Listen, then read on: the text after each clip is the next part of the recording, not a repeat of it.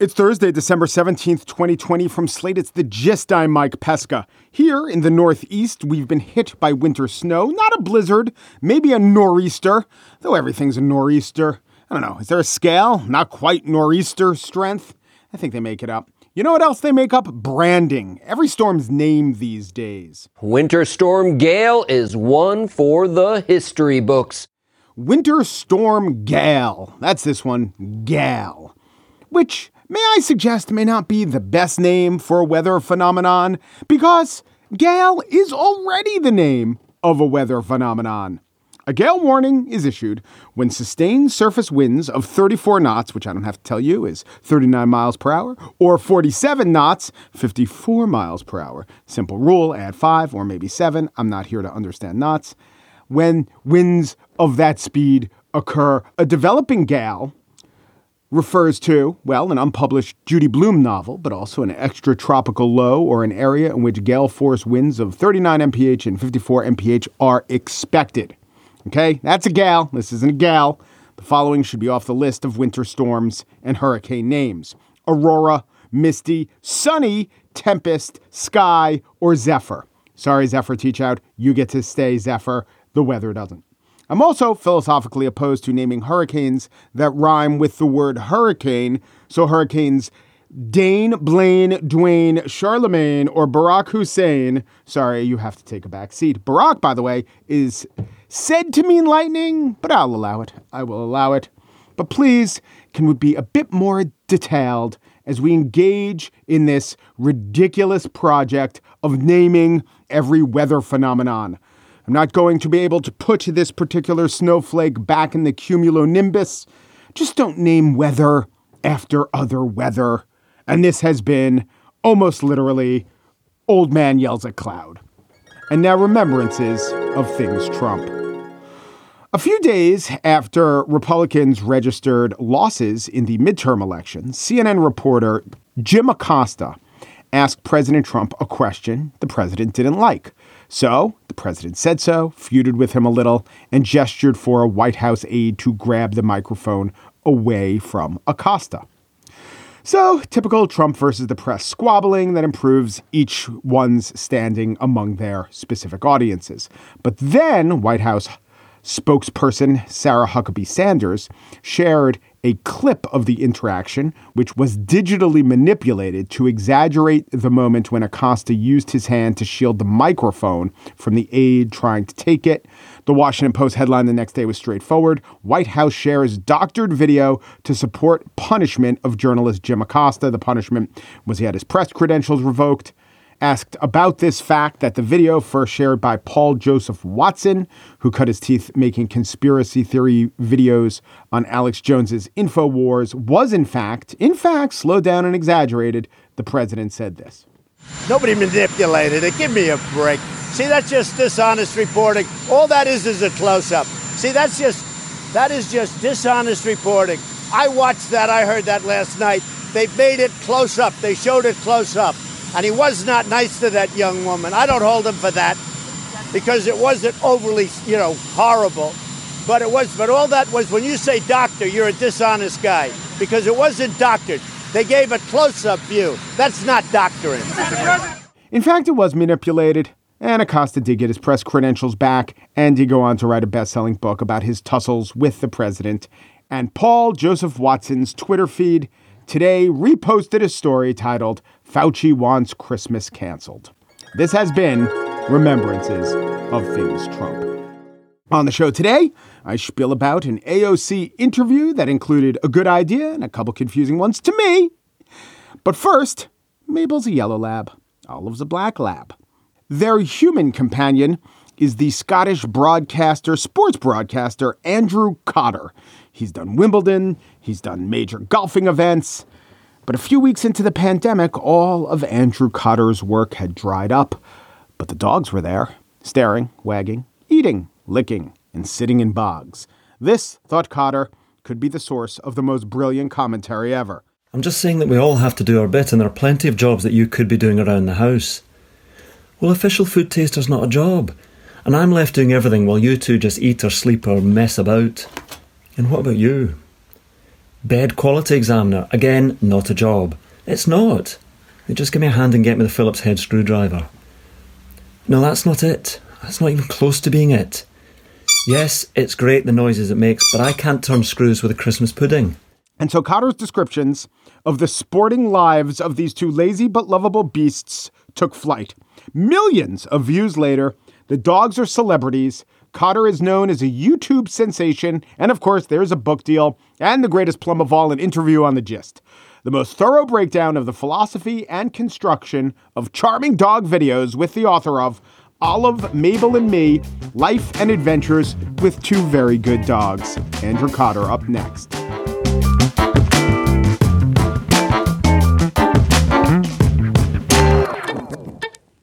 Andrew Cotter is an accomplished broadcaster of sports. He would say sport since he is based in the UK, but you probably don't know him for that. I don't know. Maybe you listen to overseas feeds of the Six Nations Championship and you do.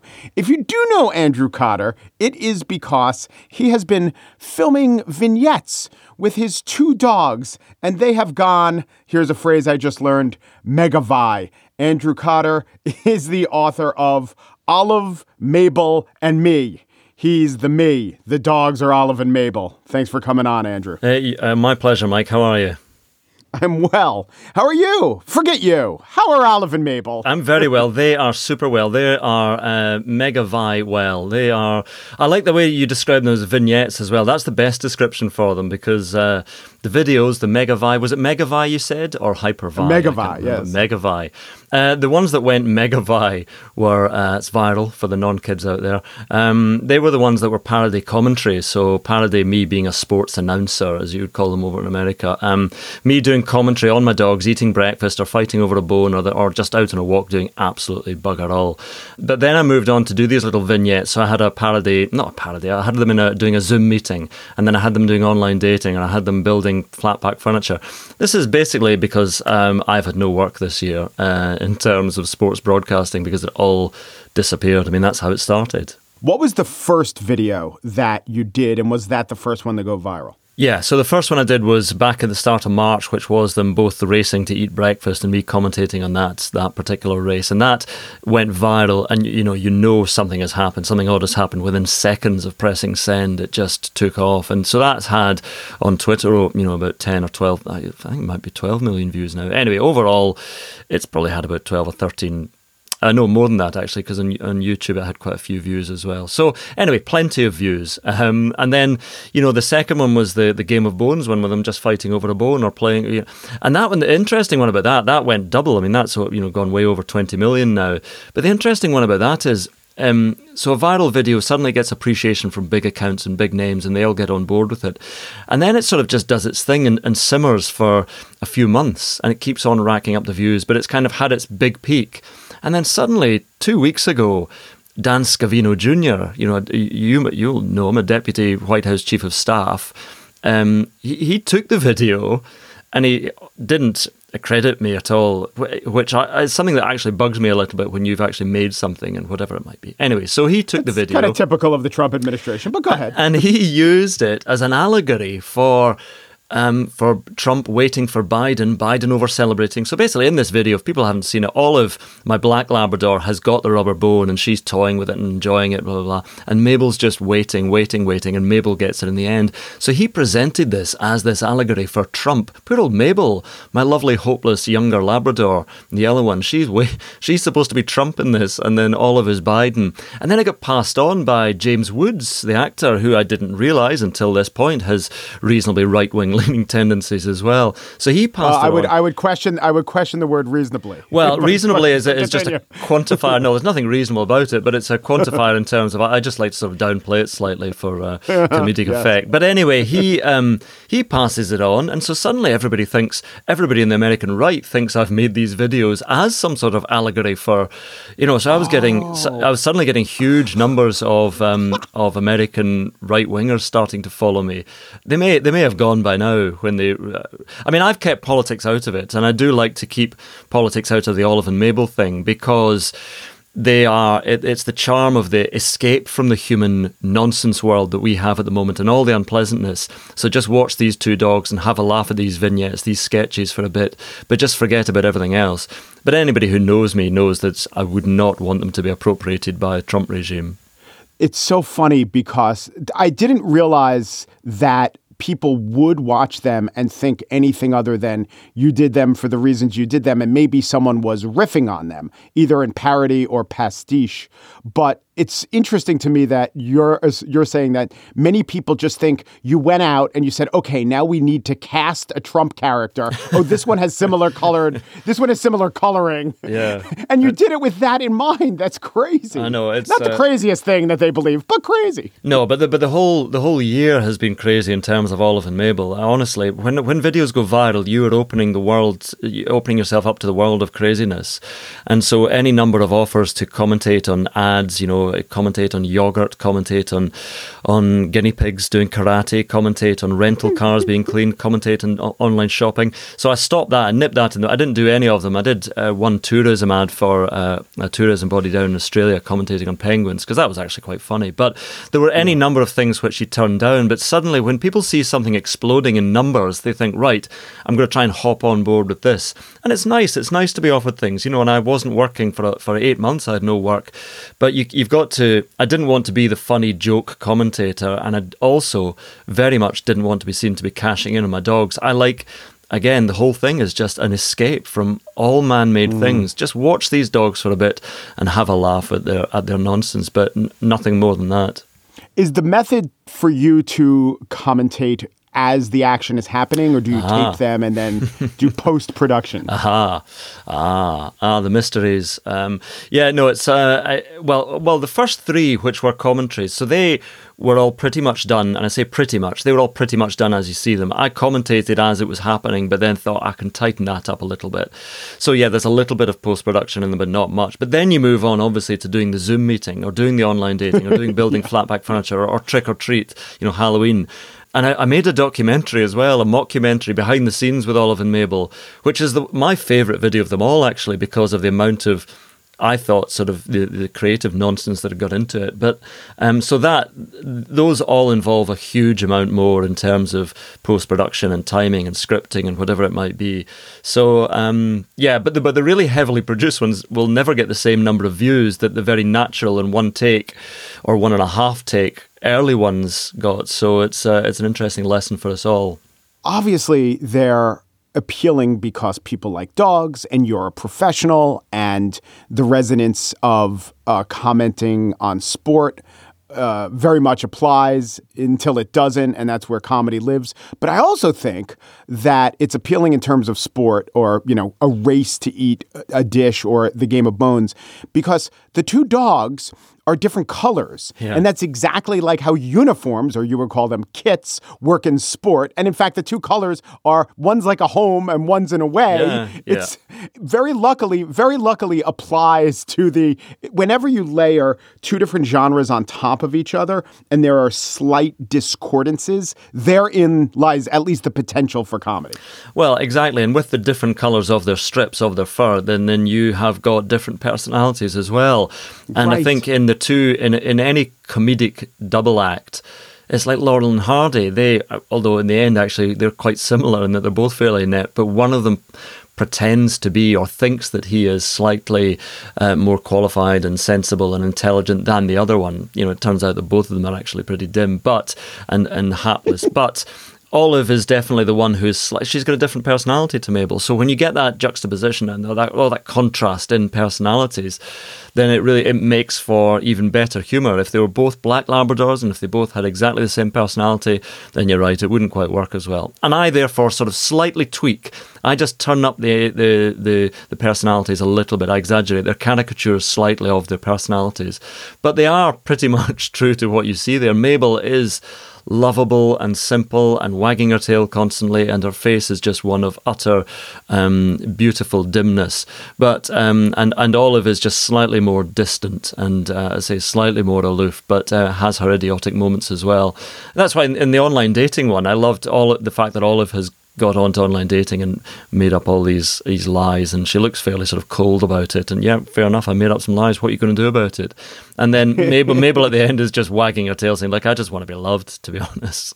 And Mabel does look up to Olive, and that is the relationship in age, too. That is the dynamic, yeah. Mabel's fourth birthday is very soon, and Olive has just turned 8, so 4 years between them, and she absolutely worships. Mabel worships Olive. And, you know, that's one of the things about the book was that I was pleased with is the reaction I've had from, because it's been out for a while in the UK, not quite so long in the US, is that, you know, people have come back and said, you know, I wasn't sure what to expect from the book or whether I was going to like it because, you know, I like the videos, but how do you transpose that humour from, and you know, audio-visual humour into the books? And they said, but this, honestly, it's as good as the videos. And that's the only hard sell bit I'm going to do on this podcast is that if you like the videos, people, hop on board with the book and just join me for a romp through the world of dogs.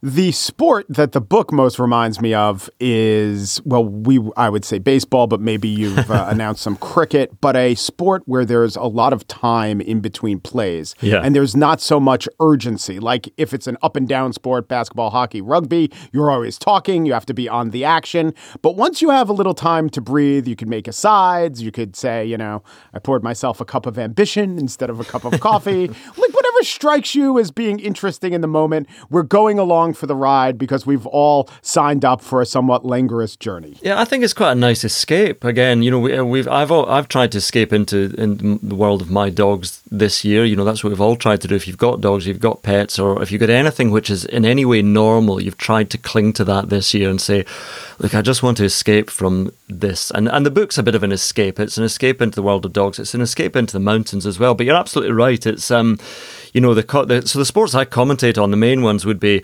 rugby and athletics or track and field, tennis and golf. And golf is, as you said, golf commentary is very much like doing baseball commentary or cricket commentary, whereas it is a long drawn out sport where you have time to just develop some stories and some whimsy and observation. And it's sort of observation that the observational humour of the book is there because it just sort of, you know, it's a nice comforting escape. You just sit there and you escape into that world of dogs and there'll be some chuckles along the way, but it's not a fast-paced thriller. Maybe I should have done that. Olive and Mabel solving whatever crime, I don't know, some sort of Dan Brown-esque thing that will just sell millions. It turns out you were the main character all along. Olive was the key and the chalice. Mabel takes off her mask and she's actually a black Labrador underneath, and or don't miss, she's a cat. That's the twist. Oh my God, there we are. It's a cat underneath and she's taken us all for a ride. So I know that you did the equivalent of the behind the music. You did the 4-minute film where you talked about the workings of your dynamic. You revealed there that Olive had the drinking problem. No, Mabel's got the drink problem. She doesn't have it anymore, thankfully. She went into the Priory to get sorted out here, did a bit of rehab, and she's all right. But see, I like that. I like having, through Olive and Mabel, examined popular culture. And I mean, I remember The Simpsons once did Behind the Laughter, an episode, you know, when The Simpsons was still really, really good. And it was kind of a bit of that, really. You know, this is the nonsense I watch, The Simpsons and Family Guy and American Dad and, you know, any number of other, I was going to say great comedies, but these are, you know, people look down on them, they're cartoons, they're just brilliant. So it's, I don't know, but I like to, you know, examine the media and any aspect of human life, but also popular culture through Olive and Mabel. So putting them into those. That's what the Zoom call was about. That's what online dating was about. It's situations that we would all recognize, but two Labradors being in them instead. But my question was, in sincerity, not the fiction of that video that you put up, in sincerity, has any of this, if you really think hard about it, affected them at all in any way that you could discern? No. Lockdown this year has affected them in that, you know, they are slightly more clingy, but they have no idea. They do get stopped on walks now and people take photos with them, but they have no idea at all. We've been in bookshops, you know, doing signings and, you know, when we actually did an appearance at the Cheltenham Literary Festival, a big literary festival over here, and we were on stage at this lovely theatre in Cheltenham, and they only allowed 100 people in because of the social distancing measures. But then afterwards, we came out the stage door, me with the two dogs, and there were, you know, 40 people waiting there going, Olive and Mabel, oh, can I get a photo? So, but they, I think Olive in particular thinks, well, I deserve this because I'm amazing, but she doesn't realize what it's for. She just thinks that, yeah, everybody loves me. That's because I am awesome. And Mabel just gets slightly nervous because she thinks, why are all these people making so much noise? But do they realize anything about what's going on? No, they don't. And if they did, they would just adapt to it as Labradors do and get on with it and then ask for some food. Andrew Cotter is the author of Olive, Mabel, and Me. He is also the owner of two of those characters, the collaborator with, I should say, Life and Adventures with Two Very Good Dogs. Thank you. Thank you so much, Andrew. Mike, thank you very much.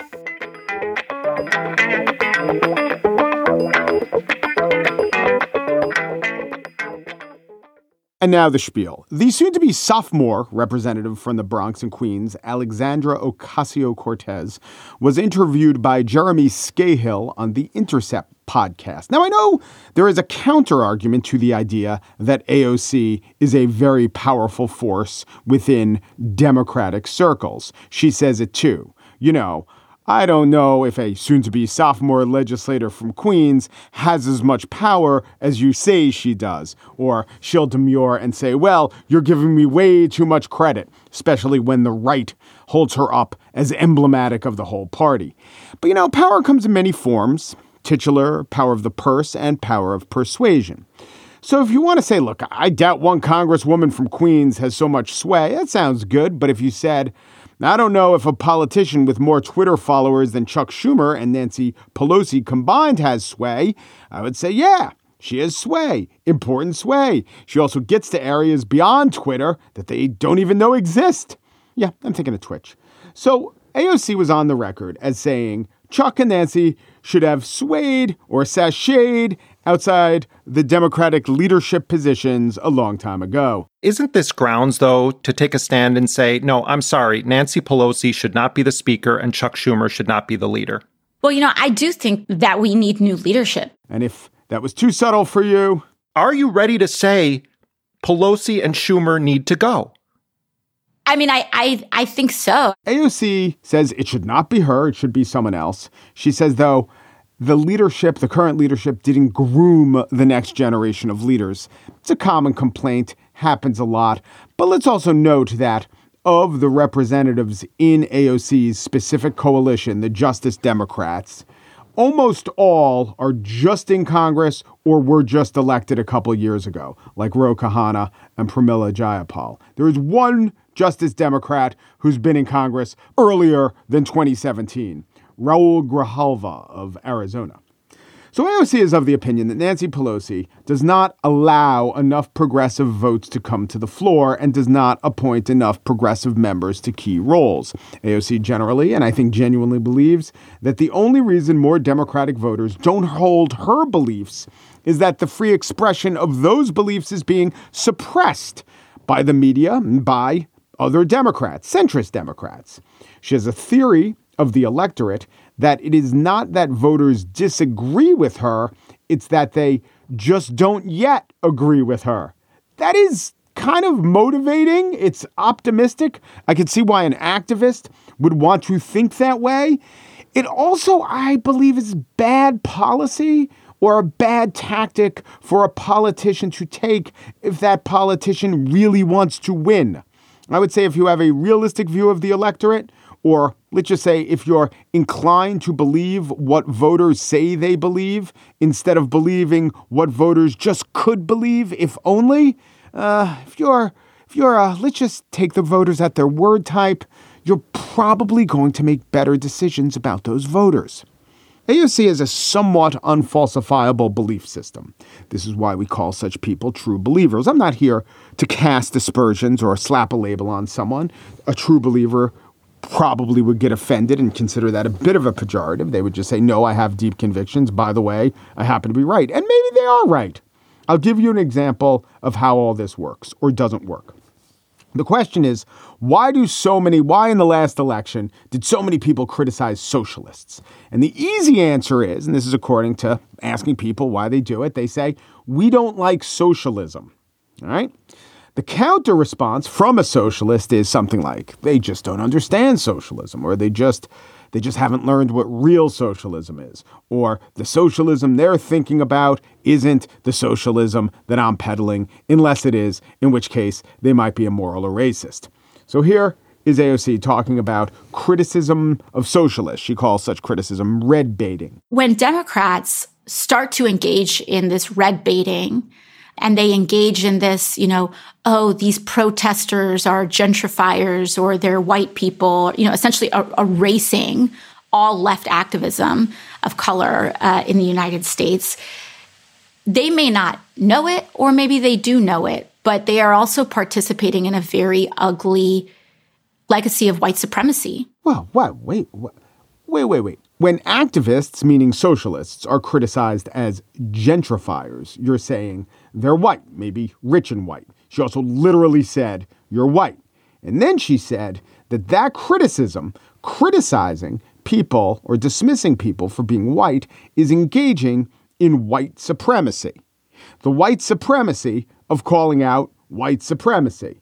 I understand why she has to say this. White supremacy is a very salient charge within her circle, and she is sensitive to the charge that say, all those Portland protesters, all these Bernie backers, they're all white. They don't really speak for people of color. And one of the few ways to counter the charge of white supremacy is to lob the charge of white supremacy. It's not illogical, by the way. It's not like just because she says that, you can't take her at her word. Here's how it might work. If there are BIPOC activists who are being, I will use the lingo, erased with the charge, ignore them, they're white, which could be going on. Those BIPOC activists are having an injustice done to them, and an injustice done to people of color is an example of white supremacy, especially if it's a white person doing the dismissing. But the fact that the whole argument, dismiss these Bernie people, they're just gentrifiers. The original dismissal of them might not be as effective if the left overall didn't default to and concede to accusations of white supremacy so often. That's a little bit of a quibble. I really just was taken by and thought aloud about this. This statement is her political thesis. It's not just elected Democrats, but it also seems like the Democratic electorate seems to believe that conservative Democrats are the ones that win. And it's almost as though our electorate is tricking itself. It's like we all know that we want something different, but we're so afraid of losing, or at least we're told that if we indulge what we want, we're going to lose. Think about that. Think about believing that. It's not tactical, I don't think. I think that's what she genuinely believes. The voters have tricked themselves into thinking something, and that thing is a thing that she disagrees with. By the way, what's the difference between tricking yourself into thinking something and just thinking something? Maybe all thinking is a trick. I think it's just a way not to grapple with or accept the fact that they disagree with you. Look, I know not everyone agrees with me, but I think AR-15 should be banned. I say that. I don't think people like AR-15s have tricked themselves into liking it. I think they disagree with me. So try to make the case that will convince some or convince enough people to ban AR-15s. Got it? Or here's another one from the other side of the aisle. Look, I know not everyone agrees with me, not even most Democrats, but we literally can take a large percentage of the funding to the police, take it away, and it'll still work. And I'll explain how. And that's fine, I say. That's a good debate. But I don't believe that you really disagree with me. I only believe that you've tricked yourself into that disagreement. Or the more straightforward phrase, and I'm sure it's really annoying when you hear this in your own life, you don't really believe that, do you? Ever been told that? I know what your answer is. Your answer is, my God, by pointing it out, you've made me realize I don't believe that. No, the answer is always, yeah, I believe that. Who are you to tell me I don't? Of course, if you're saying you don't really believe that, that's the answer you'll get. If you're saying to your like-minded group, they don't really believe that, you'll probably get nods. Now, here's the thing, and here's the problem. If you're right that the people you disagree with don't really hold those disagreements, they've tricked themselves into having those disagreements, there's not much of a tactical difference that you should engage in versus how I would interpret people who disagree with me's thoughts that they actually disagree with me. I would just try to argue them off their case or present my case or establish a bigger coalition so that their opinions don't matter. So arguing with someone who disagrees with you and arguing with someone who's tricked themselves into disagreeing with you, there should be no difference in that. But, you know, I can't really tell here who is the deluded and who is the deluder.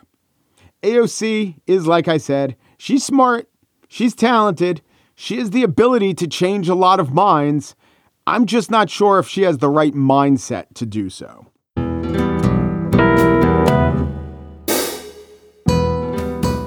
And that's it for today's show. Margaret Kelly could listen to Andrew Cotter read the Glasgow phone book. Only that would be a huge gaffe because Andrew Cotter is from Dundee and there is bad blood between the Dundonians and the Glaswegians. Daniel Schroeder produces The Gist. He yearns to break free of the good dog, bad dog dyad. And maybe we should just realize within dogs, there is a goodness, but also a badness, like the time they swallow grandma's pillow. Bad dog, bad dog, but with the potential for redemption. Alicia Montgomery is the executive producer of Slate Podcasts.